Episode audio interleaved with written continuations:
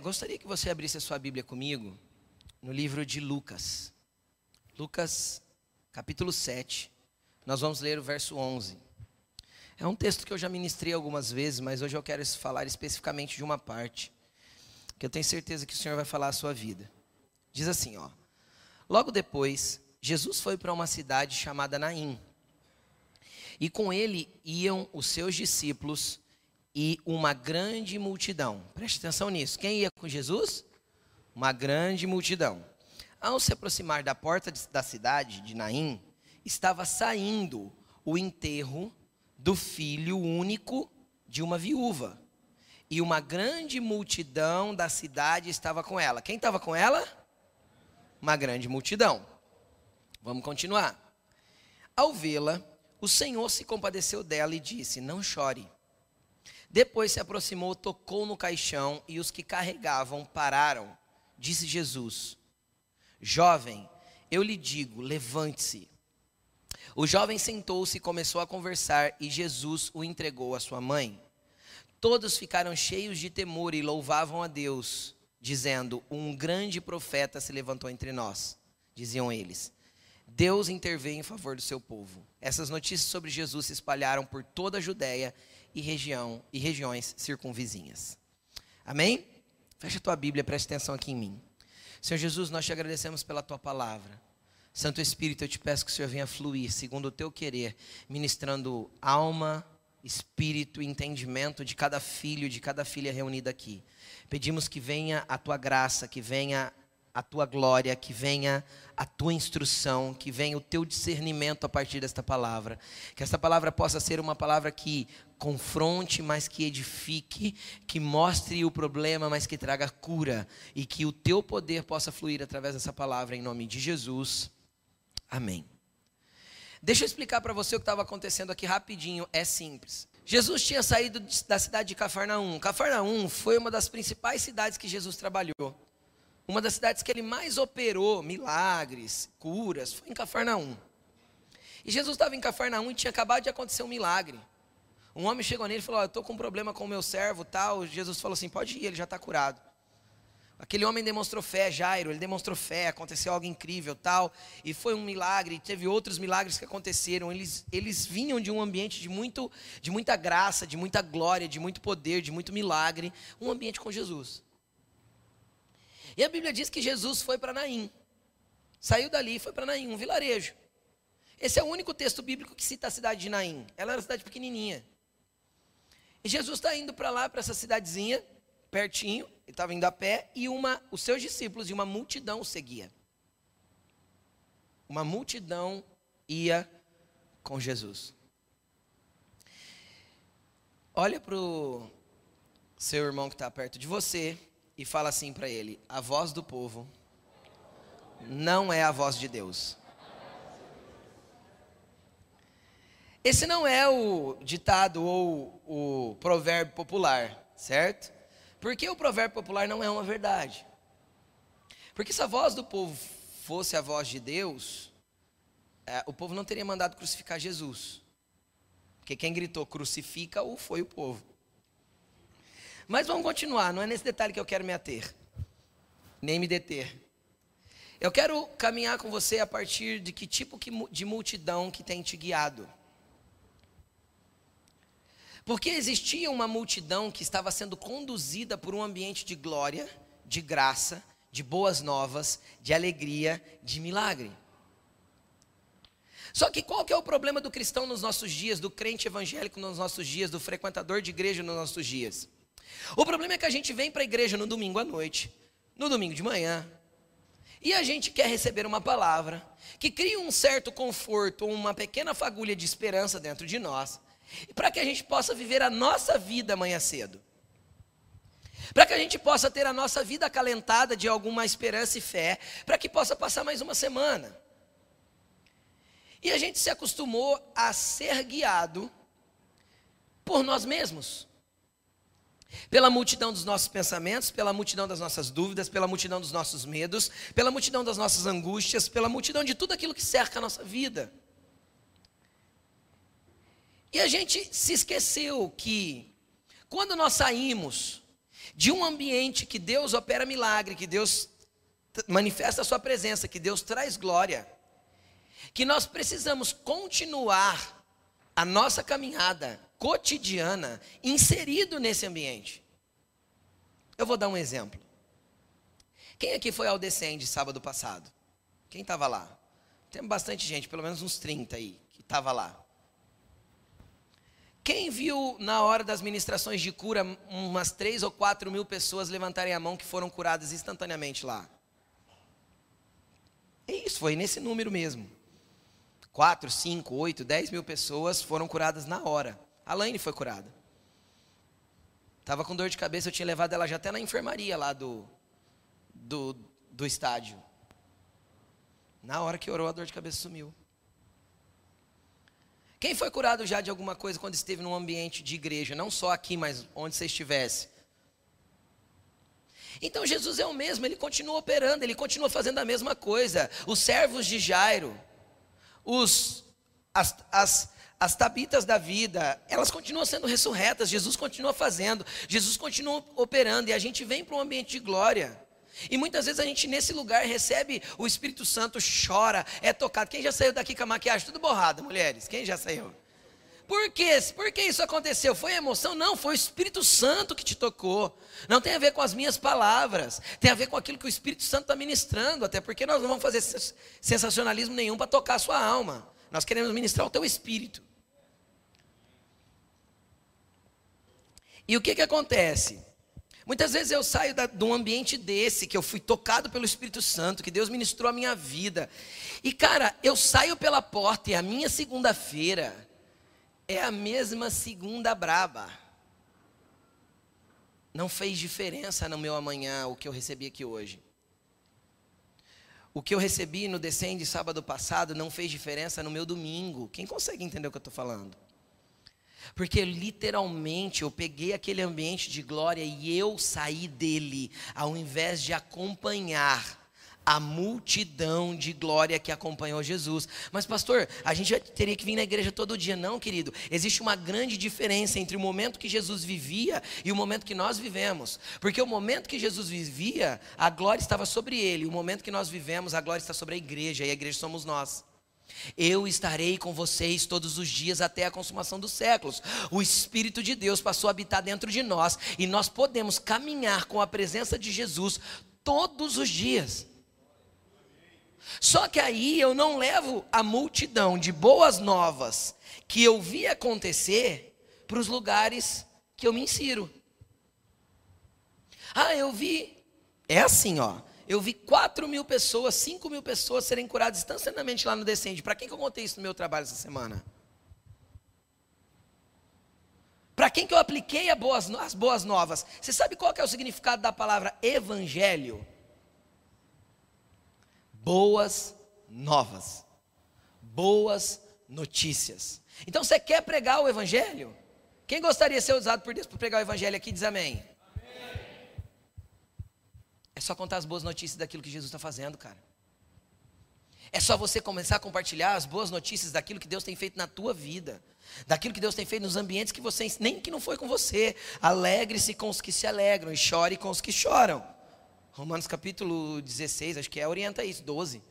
Orienta isso. Então você viu alguém recebendo o Espírito Santo, sendo batizado, cara, fique contente por ele. Você viu alguém recebendo cura? Alegre-se com ele, conte. Isso é evangelho, isso é boa nova de salvação, isso é boa nova para mostrar que existe um Deus que ainda age no meio da igreja. Que não tem a ver com, que, com você ser tocado e chorar, porque teve uma palavra cheia de dramaturgia aqui para que tocasse na tua alma. Porque tem. Tem um monte de gente que enche o evangelho de drama. Porque faz as pessoas chorarem, parece que é o Espírito Santo que está tocando. Mexe com a alma. Palavras almáticas. Bíblicas, mas almáticas. Na transmissão. Eu quero que o teu espírito seja tocado, porque eu digo que o teu espírito for tocado, a essência de quem você é vai ser transformado. Porque aí você vai sair daqui com a certeza que Jesus está caminhando com você amanhã também. E se você for para o teu trabalho, Jesus vai contigo. Só que Jesus vai contigo, mas precisa ver se você quer Ele lá no teu trabalho. Porque lá no teu trabalho, lá na tua escola, lá na tua faculdade, você precisa manifestar a verdade do que você viveu aqui domingo. Aí, eu vi um monte de gente ser curada. Aí o cara do meu lado reclama que está com dor nas costas, mas eu não falo assim, ô, oh, quer que eu ore por você? Ai, pastor, como é que eu oro por ele? É assim, ó, pondo a mão e falando com Deus. Jesus falou assim, ó, coloque a mão sobre os enfermos e eles ficarão? Quem? Aqueles que carregam a presença. Quem carrega a presença? Todos os filhos de Deus que se entregaram para Ele, que o confessaram e que o têm. Nós precisamos, na nossa geração, ser a multidão que carrega a presença. A multidão que sai de Cafarnaum seguindo Jesus e tendo a certeza da verdade de quem Ele é e do que Ele faz. Porque se nós formos a multidão que frequenta a igreja no domingo, mas que na segunda-feira nós somos só mais um na multidão, nós nunca teremos a transformação que nós esperamos alcançar. Nós podemos encher 2 milhões de estádios no Brasil. Tinha 140 mil pessoas reunidas no Descende. Nós podemos pôr 5 milhões de pessoas reunidas em estádios. Não vai mudar. Porque a mudança de uma sociedade, de uma cultura, a transformação é quando nós aprendemos a caminhar com Jesus e a manifestar quem Ele é em todos os ambientes que estamos inseridos. Em todos os ambientes. Você tem amigos que podem passar pela tua vida e às vezes você foi a única pessoa que poderia compartilhar uma boa nova com ele e você não compartilhou. Por que nós não compartilhamos? Porque existem duas multidões. Uma que sai de Cafarnaum e uma que sai de Naim. Deixa eu te falar um pouco da multidão de Naim. A multidão é assim, ó. Morreu o filho da Josefina, a viúva. Estou dando um nome para ela, não está na Bíblia. Perdão se tem alguma Josefina, só estou usando seu nome. Morreu o filho da Josefina. Aí a vizinha fofoqueira já fala assim: ah, Você viu o filho da Josefina? E aí as histórias vão aumentando. As pessoas vão criando histórias na sua mente e vão envolvendo toda uma multidão em coisas que não são reais. Porque assim, ó, o filho da Josefina morreu porque ele levou um escorregão no banheiro e bateu a cabeça. Então, mas aí, na conversa, o filho da Josefina levou um escorregão porque o chinelo dele era havaiana e estava desgastado embaixo. Então, vai, a Josefina já está processando a fábrica da Havaianas. Você entende que é assim que cresce? Porque todo mundo gosta de deixar a história um pouquinho melhor. Cinco pessoas depois, o filho da Josefina morreu porque estava brigando com alguém na rua e levou um soco na cara e o cara deu um tiro.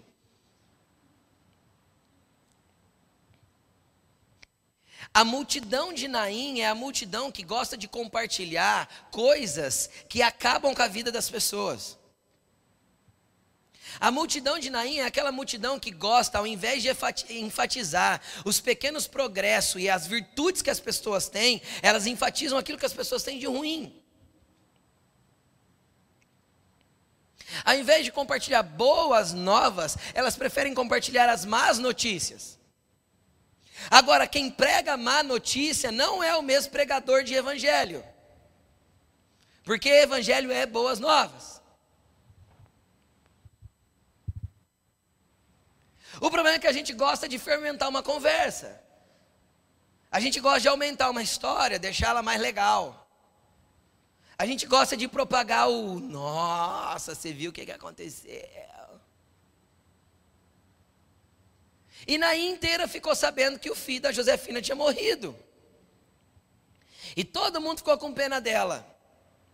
E aí eu fico imaginando as vizinhas que não gostavam dela, porque ó, deixa eu te colocar no contexto da Josefina. Deixa eu te colocar no contexto dela para você entender. Hoje, uma mulher que não trabalha fora e que não é, tem sua renda, que depende da renda do marido, vamos dizer assim, se ela perde o marido, o INSS vai dar uma aposentadoria para ela. Às vezes demora alguns meses. mas vai dar uma aposentadoria para ela. Ela vai ter uma pensão, às vezes o marido tem um seguro de vida, vem ali um dinheiro. Existe um suporte. Naquele tempo era o seguinte: a mulher que perdia o marido, primeiro, ela não podia trabalhar. A opção dela era ou ela se casaria de novo com alguém pra, com algum homem para que a sustentasse, o que não era muito simples, ou ela teria um filho que a sustentava, que era o caso dessa mulher, filho único de uma viúva. Era o caso dela. Do contrário, praticamente que a única opção que sobrava, se ela perdia o filho, era ela ir para a prostituição. Porque ela não tinha muito para onde correr, para conseguir recursos, para conseguir dinheiro, ou se tornar uma pedinte. Era, era meio que essas as, os caminhos que tinha para seguir. E aí o que, que acontece? Eu fico imaginando na multidão de Naim, Aquela vizinha que não gostava muito da Josefina, que fez assim, tá vendo? O marido era vivo, ela era toda de nariz em pé. Agora eu quero ver que morreu o filho também. Tomara que vai mendigar lá na porta. Ou não é assim que acontece? Ou não é assim nos ambientes que você está inserido? O, acho que foi o Vitor. Cadê o Vitor? Está lá. Compartilhou comigo. Acho que fizeram uma pesquisa lá na faculdade, foi isso? Da, das duas pessoas.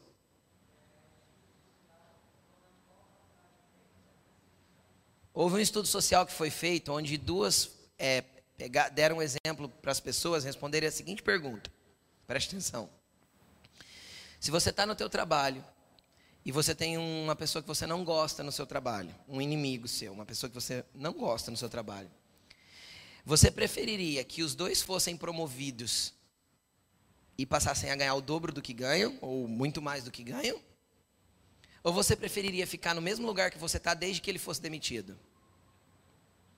O percentual que respondeu que preferia ficar no mesmo lugar desde que o outro fosse demitido foi muito superior àqueles que falaram que preferia que os dois se dessem bem. Porque a multidão de Naim é uma multidão egoísta, é uma multidão que gosta de falar mal, que gosta de inventar fofoca, de aumentar a história, que gosta de ver os outros se dando mal, que não compartilha boas novas, compartilha maldição, compartilha desgraça, compartilha a, os pequenos defeitos dos outros e faz esses pequenos defeitos ficarem enormes. O problema é que nós temos muita dificuldade de celebrar pequenas conquistas de celebrar pequenos avanços, e o Evangelho é feito de pessoas que estão gradativamente caminhando em prol de um crescimento. Isso é Evangelho. Só que nós temos muita dificuldade de celebrar pequenos avanços. Ao invés disso, nós ficamos enfatizando o nada, ou as poucas coisas que a pessoa ainda não mudou.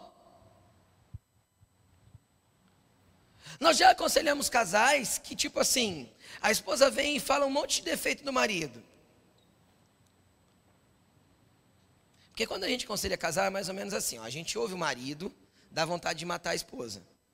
Mas quando a gente ouve a esposa, dá vontade de matar o marido, porque todo casamento tem problema dos dois lados. Mas, mas não é isso que eu quero falar. Mas aí a esposa vem lá e apresenta um monte de coisa. Aí a gente conversa com o marido: cara, posicione-se nisso, mude isso.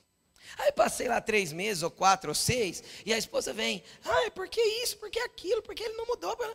Aí a gente pergunta assim para a esposa, explica para mim, daquilo tudo que você tinha colocado da última vez, quantas coisas ele, evolu ele evoluiu, melhorou? Nossa, pastor, mas melhorou muito. Só que melhorou muito, mas não melhorou tudo. Ou você é bom em tudo? Tudo na tua vida é bom. Você acha que não tem dia que a Laine fica possessa de raiva comigo? E eu possesso de raiva com ela. Porque é natural, nós somos seres humanos e nós estamos em crescimento construtivo e contínuo. Se o Evangelho, preste atenção, não me transforma na minha segunda, na minha terça e no meu contínuo, se eu não caminho nas boas novas para que isso me transforme, isso, o Evangelho está sendo inútil para mim, inútil para você. E deixa eu te explicar uma coisa. Analise o seguinte. Eu venho na igreja há dois anos, pastor. Tá, dois anos atrás. Como você estava e como você está hoje? Ah, pastor, eu melhorei. Cara, então o evangelho está surtindo algum efeito. Agora, se dois anos atrás você estava melhor do que você está hoje, tem alguma coisa que não está certo no evangelho que você está seguindo. Às vezes você está vindo ouvir Jesus na multidão certa, mas você não caminha com essa multidão. Você vai para a multidão de Naim na segunda-feira. E o problema é que a multidão de Naim carrega a morte. Enquanto a multidão de Cafarnaum leva a vida de Jesus, a multidão de Naim carrega a morte. Carrega desespero, carrega angústia, porque era assim que aquela mulher estava. O problema é nós ficarmos trocando de multidão sempre, por não celebrar os pequenos avanços meus e dos meus próximos, das pessoas que estão perto de mim. Agora, dentro das multidões é interessante que cada um caminha num ritmo. O ritmo de resposta de algumas pessoas àquilo que o Evangelho está proporcionando não é igual a de outros. Tem gente que aprende um princípio bíblico e aquilo vira uma chavinha na cabeça dele e ele passa a agir diferente amanhã, hoje ainda. E ele nunca mais retrocede. Quem, já aconteceu isso com você? Alguma coisa em específico? Aquilo fez assim, ó, tum, parece que mexeu aqui dentro. Cara, nunca mais. E a partir de manhã você não age mais igual. Só que existem outros ambientes na tua vida que é um processo, é gradativo, demora. Você erra, chora, pede perdão, erra de novo. Erra. Aí eu vejo o apóstolo Paulo falando. Eu olho para mim e vejo uma guerra, ele fala. Estou contextualizando as palavras. O bem que eu quero fazer, eu não consigo fazer, mas o mal que eu não queria, eu estou fazendo. Então eu vejo que eu sou um homem miserável, totalmente dependente da graça de Deus. E se não fosse a graça, eu não conseguiria. E aí, o apóstolo Paulo, em outro texto, compartilha que, o seguinte: ele diz o seguinte: olha, eu tenho um espinho na carne. Alguns dizem que é enfermidade, outros dizem que era espiritual, outros dizem que era o demônio. O que era, para mim não interessa. Interessa o efeito. Eu tenho algo que me incomoda, seja de, seja de temperamento, seja de, de, de, de enfermidade. Eu tenho alguma coisa que está errada na minha vida. Ele fala assim: ó, três vezes eu orei falando, Deus, tira isso de mim. E as três vezes eu tive a mesma resposta de Deus: A minha graça te basta, filho. O meu poder se aperfeiçoa é na tua fraqueza. Continua caminhando comigo. Deixa os processos que eu resolvo. Deixa que tem coisas que acontecem no meu tempo, porque eu estou te lapidando enquanto isso. Tem coisas que ainda não aconteceram na tua vida, porque ainda é um processo de Deus para te deixar melhor. Sabe por quê? Porque Deus não morreu, Jesus não morreu para te abençoar. Jesus não morreu para fazer milagre na tua vida. Porque Jesus já fazia milagre em vida e já abençoava pessoas em vida. Então ele não precisava morrer para fazer isso. Você entendeu o que eu estou falando? Jesus já abençoava pessoas vivo. E ele já fazia milagres vivo, então ele não precisava morrer por causa disso. Sabe por que ele morreu? Para ter você, para te resgatar, porque todo o trabalho do evangelho é, é mudar e moldar pessoas. O evangelho não é estrutura, o evangelho não é igreja, o evangelho, igreja no sentido estrutural, o evangelho não é instituição, o evangelho não é grandes eventos, o evangelho é pessoas sendo transformadas pelo poder das boas novas. O evangelho é Cristo em mim, esperança da glória. Cristo onde? Esperança da glória. A glória vai vir para a terra porque tem um povo aqui clamando pela glória mas porque Cristo está dentro delas. O Evangelho é gente, o Evangelho é pessoas.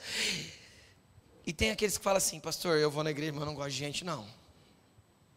Eu já ouvi várias vezes isso. Deixa eu te falar, Jesus morreu por gente, por pessoas. Pastor, mas gente é tão difícil. Aham, uhum, eu sei. E Jesus morreu pelos difíceis. Ele falou: não vim para os sãos, eu vim para os ruins. Aqueles que se acham justos não precisam de mim. Eu vim para aqueles que se acham nada mesmo, porque aqueles que se acham nada vão depender da minha graça, vão depender do meu amor, vão saber que precisam ser transformados. E cara, eu vou te falar uma coisa: por mais que você caminhe com Jesus, por mais que você caminhe no Evangelho, por mais que você cresça, por mais que você estude, por mais que você busque, você sempre vai ter áreas na sua vida que vão depender da graça de Deus e que ainda precisam ser transformadas, áreas que ainda não foram regeneradas, que não foram mudadas, que ainda não estão santificadas para caminhar com Cristo. Sempre vai haver.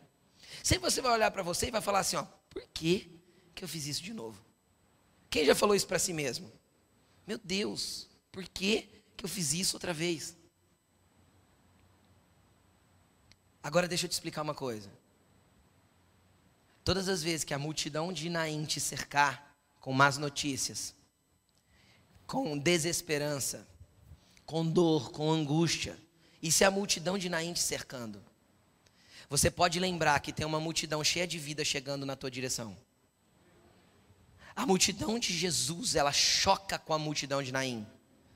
Eu fico imaginando a porta daquela cidade, cara, a treta espiritual que não estava rolando ali.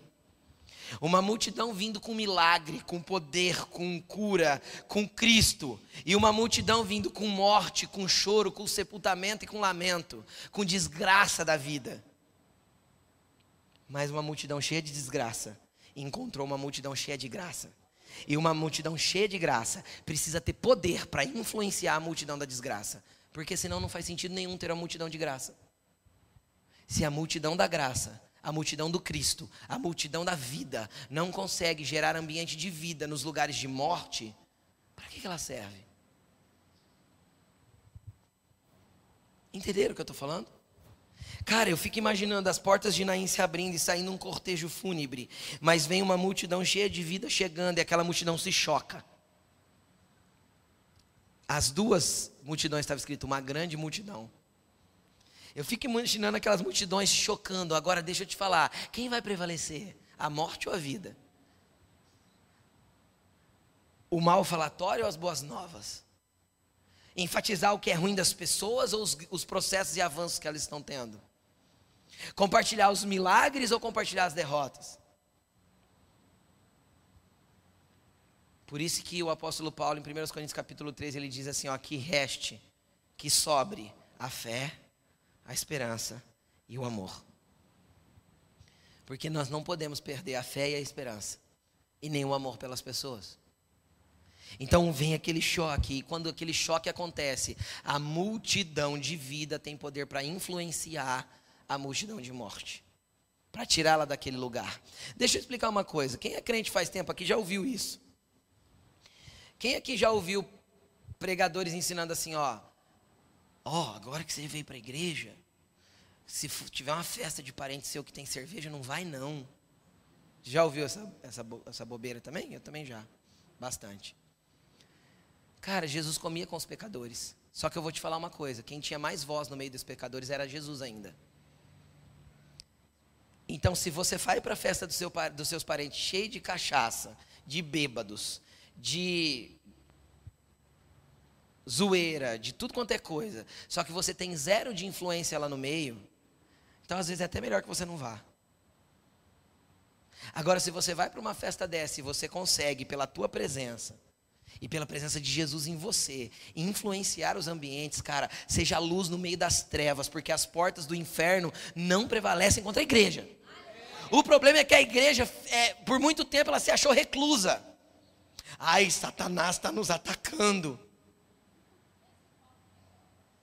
desce o pau nele. Sabe onde ficam as portas do inferno? Na entrada. Jesus falou assim: ó, pode ir até a porta, mete o pé porque ela não vai aguentar. As portas do inferno não vão aguentar contra a igreja, porque a igreja vai entrar no inferno para arrancar a gente de lá. A igreja tem medo, ai, porque Satanás vai retalhar. Obviamente, você não pode entrar em confrontos que não são seus e que Deus não te mandou entrar. Aí é um outro princípio. Obviamente, você não pode é, é, entrar em confrontos com legalidade para o maligno trabalhar na tua vida através do pecado. Óbvio. Mas, cara, nós estamos falando de pessoas que andam com Jesus. Eu acho que o pecado não tinha que ser nenhuma opção para você. O pecado não pode ser mais uma opção para o cristão. Porque a opção do cristão é a santificação. O pecado deve ser um tropeço, um acidente, uma queda. E o justo pode cair sete vezes, de todas o Senhor o levantará. E aí Jesus falou que a gente deveria amar o irmão e perdoar setenta vezes sete, porque ele nos perdoa bem mais do que isso. Só que seja um mero acidente.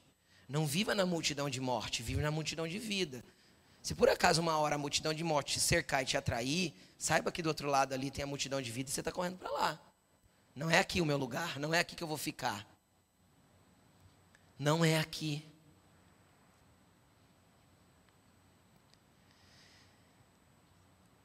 Sabe, a gente precisa começar a entender quem somos em Cristo e o tamanho do poder que Ele delegou para colocar dentro de nós como filhos, como herdeiros, como igreja. Nós somos essa multidão que carrega a vida de Jesus. Agora eu vou te contar o que aconteceu. O texto já contou, mas deixa eu te explicar uma coisinha aqui, ó. Jesus chega, quando ele vê a mulher, versículo 14, acho que é.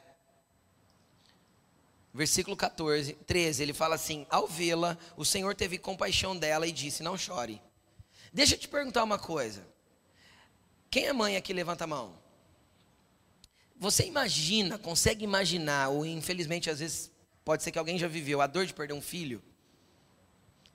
Deve ser insuportável. Eu acho que é uma das dores mais insuportáveis da história, do, do, do, do contexto do ser humano. Cara, aquela mulher tinha perdido um filho. Ela estava chorando. O menino estava morto ali na frente. Aí você pega e Jesus chega nela e fala o quê? Não chore. O menino tinha ressuscitado quando Jesus falou não chore? Tinha ou não? Que jeito, que jeito você pede para uma mãe que está sepultado, sepultando um filho para ela não chorar? É possível? É possível desde que você carregue vida em você. Desde que você carregue a esperança de Cristo dentro de você. Desde que você tenha a esperança de Cristo para compartilhar com aquela pessoa. Jesus olhou para ela e falou assim: Não chora. Agora deixa eu te explicar uma coisa. O choro pode até durar uma noite, mas a alegria vem pela manhã. É isso que a palavra me promete. Entendeu? Existem momentos que você vai chorar. A vida dá açoites. Jesus falou: No mundo vocês terão aflições. Não turbe o vosso coração. Eu venci o mundo para vocês. Só que existem dias que nós vamos estar chorando. E às vezes nós estamos chorando no meio da multidão de vida, mas estamos chorando. Jesus olha para você e fala: Não chora. Não chora porque, mesmo dentro do processo mais doloroso, eu tenho transformação para fazer na tua vida. Mesmo dentro do processo mais doloroso, eu tenho como te lapidar, te fazer crescer, te aproximar mais de mim. Deixa eu te explicar uma coisa. Os processos mais dolorosos da minha vida, da vida da Laine, foram os que mais nos lapidaram. Os que mais nos levaram para perto de Cristo, os que mais moldaram a essência de quem nós somos, para nos deixar um pouquinho mais parecidos com Ele. Foi nos processos de, maiores, de maior dor que nos conduziu a um lugar de maior experiência. Porque todos os teus processos de dores vão ser saúde para aqueles que estão sofrendo dores daqui uns dias. Vai ser cura para aqueles que ainda estão sofrendo. Das, das suas dores, das suas feridas, Deus vai fazer brotar vida para curar outras pessoas. Então Jesus olhou para ela e falou: Não chora, o processo não acabou. E aí o interessante que ele faz, ele vai e rela no caixão. Não está escrito que ele relou no caixão? Versículo 14 fala o seguinte: Se aproximou, tocou o caixão e os, os que carregavam pararam. Olha lá. Por que, que os que carregavam pararam? Quem imagina um cortejo levando o caixão? Seis homens levando o caixão? Alguém vai, se aproxima do caixão e toca no caixão. Quem carrega, para? Não. O cortejo segue. A hora que Jesus tocou o caixão, todo mundo parou. Por quê? Porque existe um contexto aqui. Qual que é o contexto? O contexto é que na lei do Antigo Testamento, que era a lei que Jesus seguia e Jesus vivia, porque a Bíblia diz que Jesus cumpriu toda a lei, a lei dizia que Qualquer pessoa que trocasse um morto, qualquer roupa do morto, ou o caixão do morto, ou qualquer lugar que o morto tivesse tocado, aquela pessoa ficaria impura até o final da tarde. E no final da tarde ela tinha que se banhar por completo, trocar as suas roupas, para que ela pudesse estar pura de novo. E a pessoa impura não podia orar, não podia ir no templo, não podia tocar outras pessoas, ela estava impura. Então, normalmente num velório, quem se aproximava do morto era só os parentes, por causa desse ritual de purificação. Era só quem era próximo. Aí vem um estranho, um estranho. Jesus era um estranho. Só que era um estranho que vinha na multidão de vida. E aí ele toca no caixão e aí ninguém entende. E deixa eu te explicar uma coisa. Quando Jesus tocar na sua vida, a princípio você não vai entender o que ele está fazendo. A princípio não vai fazer muito sentido o que Jesus está fazendo e da forma que ele está fazendo. Você vai falar, meu Deus, parece que eu comecei a ir na igreja e a coisa ficou pior. Quem já teve essa impressão de ir na igreja e a coisa ficar pior? Calma. Ele só está começando a mexer com as estruturas daquilo que precisa ser ressurreto na tua vida. Ele só está começando a parar o cortejo de morte, porque se o cortejo de morte não para, ele não pode caminhar para a vida. Consegue entender o que eu estou falando? Calma, calma. Às vezes Jesus tá, só está querendo chamar a tua atenção e deixar você um pouquinho mais crente. Só está querendo que você aprenda a orar um pouquinho mais, buscar um pouco mais, fazer alguns jejuns que você nunca fez. Ele só está chamando a tua atenção para que você pare um pouco e entenda que ele tem poder para realizar. Só que não é do teu jeito. Porque o meu jeito normalmente não é o jeito de Deus. Porque o jeito de Deus é muito melhor do que o meu jeito. Jesus tocou. Cara, Jesus tocou. Então tá, então Jesus estava impuro. Se ele estava impuro, ele não podia orar. Que jeito ele ia ressuscitar um morto? Porque quando Jesus toca no ambiente de morte, querido, ele toca para purificar. Ele toca para ressuscitar. Então deixa eu te explicar uma coisa, não interessa o quanto está dolorido, o quanto a ferida está feia. Estou falando agora emocionalmente, fisicamente. Tô... Se Jesus tocar, ele vai gerar vida dentro de você. Só que você tem que parar, parar para ouvi-lo, parar para entender o que ele está fazendo. Muitas vezes vai ser confuso, porque que ele está tocando? Ele vai ficar impuro. Não, ele não deveria tocar, ele nem parente, nem conhece o menino. A hora que Jesus começar a se movimentar na sua vida, ele vai criar alguns ambientes de bagunça para poder organizar. Quem já viu aquela mulher que gosta de fazer aquela faxina? Que é raridade nos nossos dias. As mulheres já protestaram, não é não. Aquela uma que pega o sofá, arrasta do lugar, tira o rack, arrasta a cama, ergue o colchão, derruba o guarda-roupa pro chão, limpa gaveta por gaveta e Cara, se você chega no meio do dia em casa e ela tá nessa faxina, ela fala: "Pelo amor de Deus, some daqui". Não é? Vem só à tarde, não dá. Eu já não vou fazer almoço, se vira.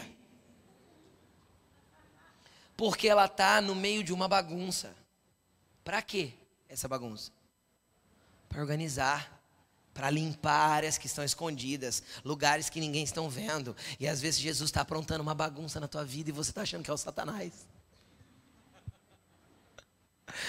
Eu não aguento mais o diabo, ele não para de bagunçar minha vida. E Jesus está com o paninho na mão. Organizando as gavetinhas que você largou lá trancada e não quis que ninguém mexesse.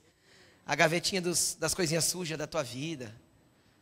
Jesus está mexendo e trazendo para fora um monte de coisa que estava guardado lá no fundo e você não contou para ninguém. E você vai ter que confessar, vai ter que pôr para fora. É Jesus mexendo nos gavetinhos dos guarda-roupa, aquele papel amarelado que não serve para mais nada. Jesus está fuçando aí, só que é uma bagunça, e na hora que ele começa a bagunçar, você olha e fala assim: Meu Deus, eu não estou entendendo nada, e você chora mais, e você ora mais, e você clama mais, e ele fica de pé e fala assim: Parabéns, filho. Isso mesmo, ora mesmo. Eu quero gerar em você agora algo que você nunca vai perder.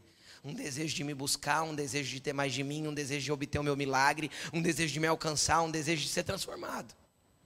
É agora que eu vou construir isso aí dentro. Porque o dia que você vê limpo, você nunca mais vai querer estar sujo. O dia que você se vê limpo, vê os cantinhos limpos, vê a bagunça limpa, tirar a sujeira debaixo do tapete, a hora que você deixar eu mexer nos seus quartinhos sujos, você nunca mais vai querer andar sujo. Porque é melhor andar comigo, é melhor andar limpo do que andar do jeito que você tem andado. Então, calma. Tem alguns filhos que morrem só para que uma multidão seja tocada por Jesus. Você acha que Deus não tinha propósito daquele menino morrer para que aquela multidão fosse alcançada? Hã?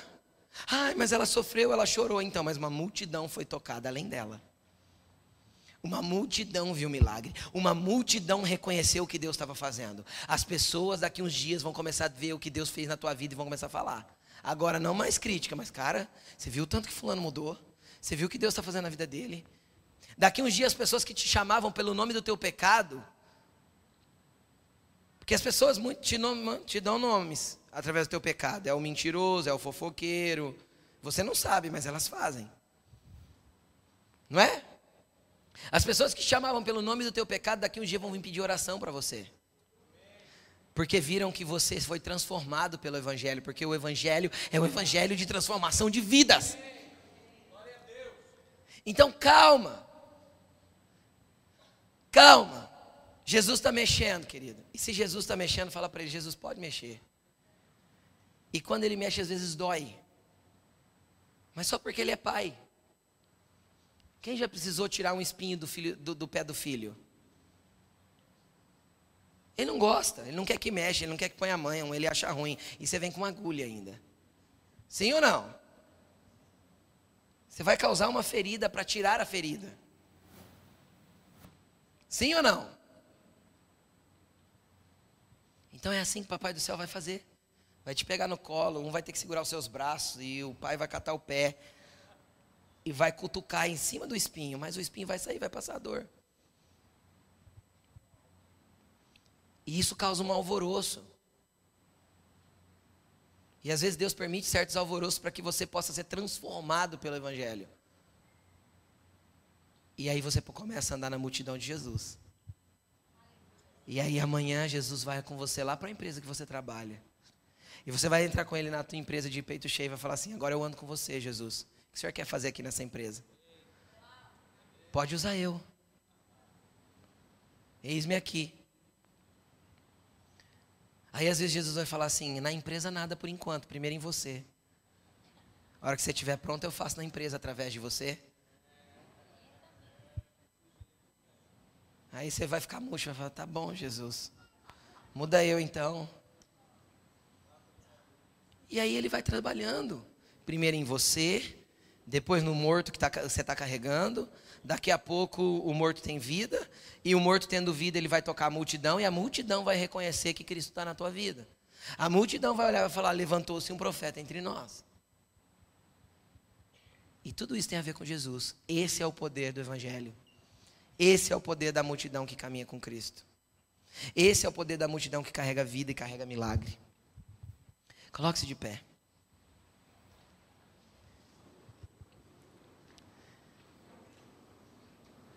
Você cantou hoje quem Ele é. Agora Ele quer ouvir de você quem você é. Lembra a orientação da ceia que o apóstolo Paulo deu em 1 Coríntios capítulo 11? Analise-se o homem a si mesmo. Esse momento é um momento de autoanálise. Esse momento é o momento de você olhar para você e falar assim: Jesus, quais as áreas da minha vida ainda estão bagunçadas, porque eu ainda não deixei o Senhor limpar, porque eu ainda não deixei o Senhor ajustar. Qual que é os ambientes de morte que eu ainda carrego, Jesus? Qual que é o ambiente de morte que eu ainda levo com, com as multidões das minhas dores, dos meus fracassos, das minhas angústias? Qual é, Senhor, a multidão ainda, Senhor, das minhas carências que eu levo e sai contaminando todo mundo? dos meus achismos, das minhas opiniões erradas que não tem nada a ver e ninguém me pediu. E eu fico tentando influenciar outras pessoas, criar uma multidão de fofoca, de morte, de falatório. Quais são os ambientes que Jesus ainda tem que mexer? Quem Ele é? Ele é caminho, Ele é verdade, Ele é vida, Ele é transformação, Ele é milagre, Ele é Pai, Ele é Senhor, Ele é tudo para você. Mas quem você é? Uma das maiores virtudes do ser humano é ele se enxergar. Se enxergar longe da sua própria, do seu próprio conhecimento, se enxergar longe do, das virtudes que ele acha que tem. Quando eu olho para mim, eu preciso enxergar o que eu tenho de ruim, sem menosprezar o que Deus já me deu de bom.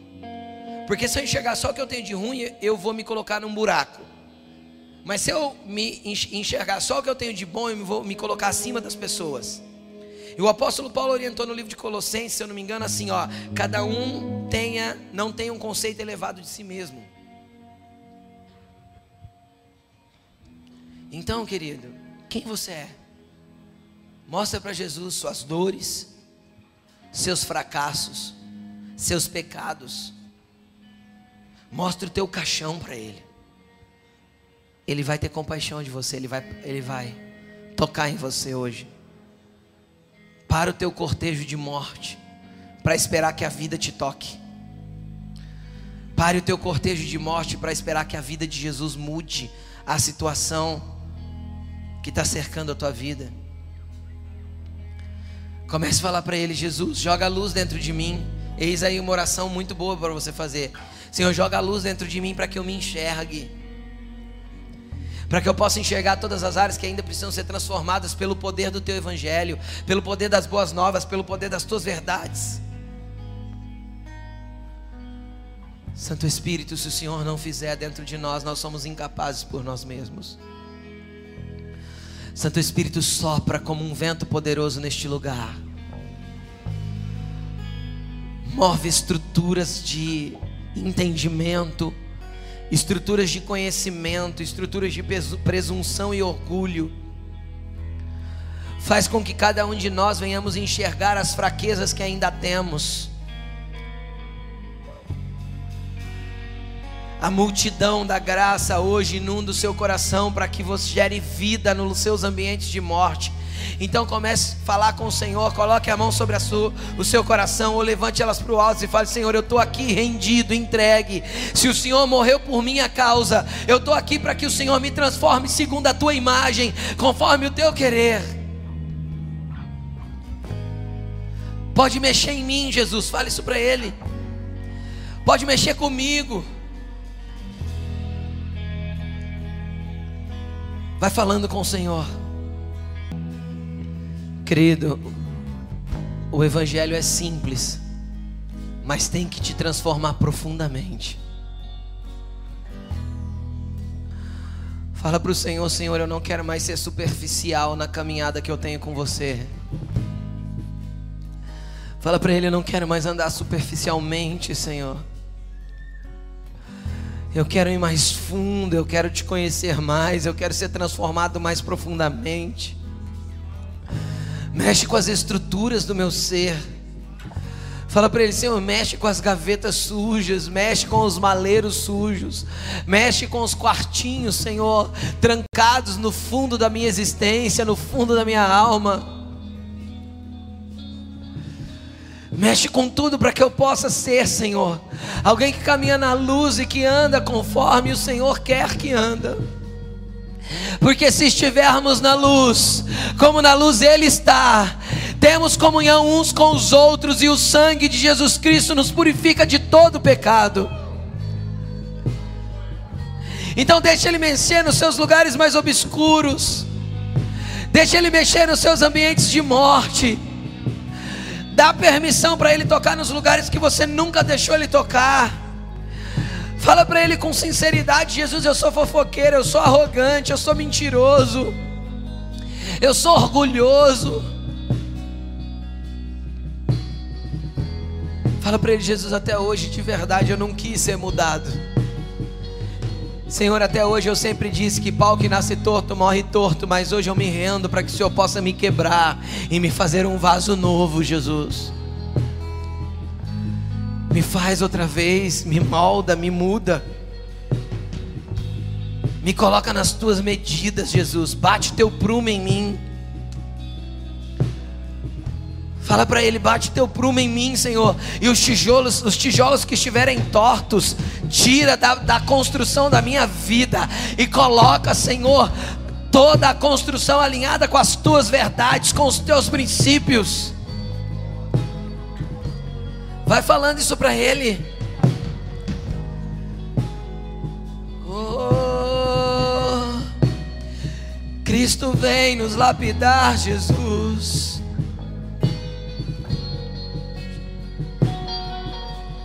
Fui criado para o teu louvor, manifestar o teu amor.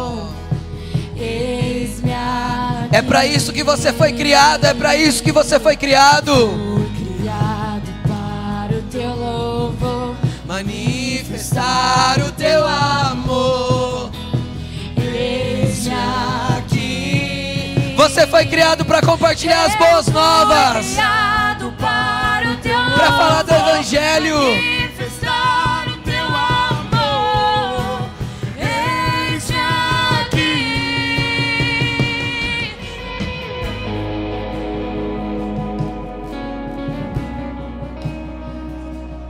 Ninguém foi criado para inutilidade. Ninguém está no ponto de inércia Ou você está na multidão que caminha com a vida de Jesus, ou você está na multidão que carrega a morte. Então abrace a vida hoje. Abrace a verdade do Senhor. Aleluia.